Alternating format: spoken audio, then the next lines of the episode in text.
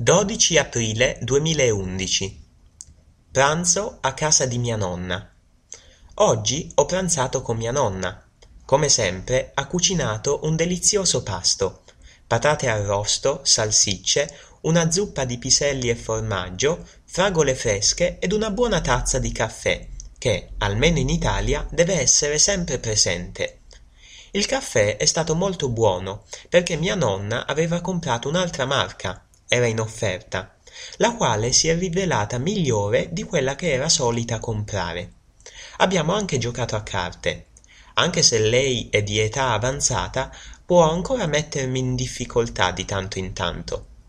Abbiamo giocato a poker, ma di regola lei non accetta denaro e acconsente gentilmente a darmi tutto quello che vince, anche se perdo. Il caffè. Il caffè è preso sul serio qui in Italia.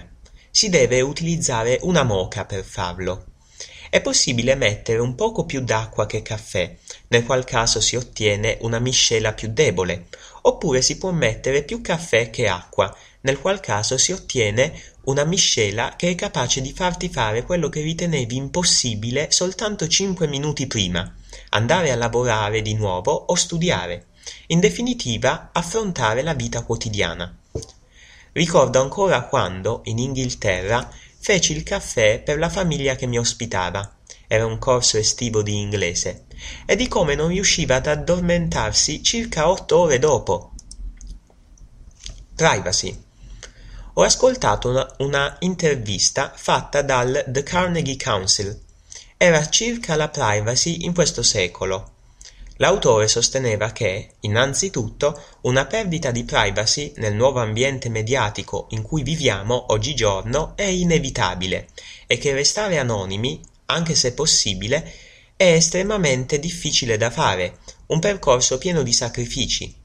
In secondo luogo, che questa perdita di privacy non deriva dalla coercizione esercitata dai governi, ma piuttosto dalla nostra accettazione di essa, per godere di alcuni servizi. Per esempio, quelli di noi che utilizzano Gmail probabilmente sanno che i nostri messaggi di posta elettronica vengono analizzati per scopi pubblicitari, ma pochi di noi, ed io per primo, smetterebbero di usare Gmail è semplicemente il miglior servizio di posta elettronica in circolazione.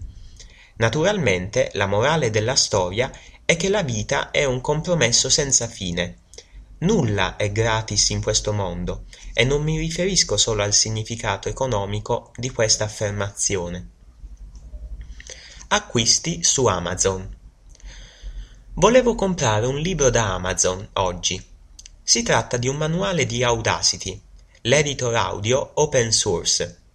Il costo è, di 22 euro ed è quindi idoneo per la spedizione gratuita. Non avevo una carta di credito per pagarlo, così sono andato all'ufficio postale per averne una nuova. Purtroppo avevano esaurito le carte di credito, quindi posso dire addio al libro, almeno per ora.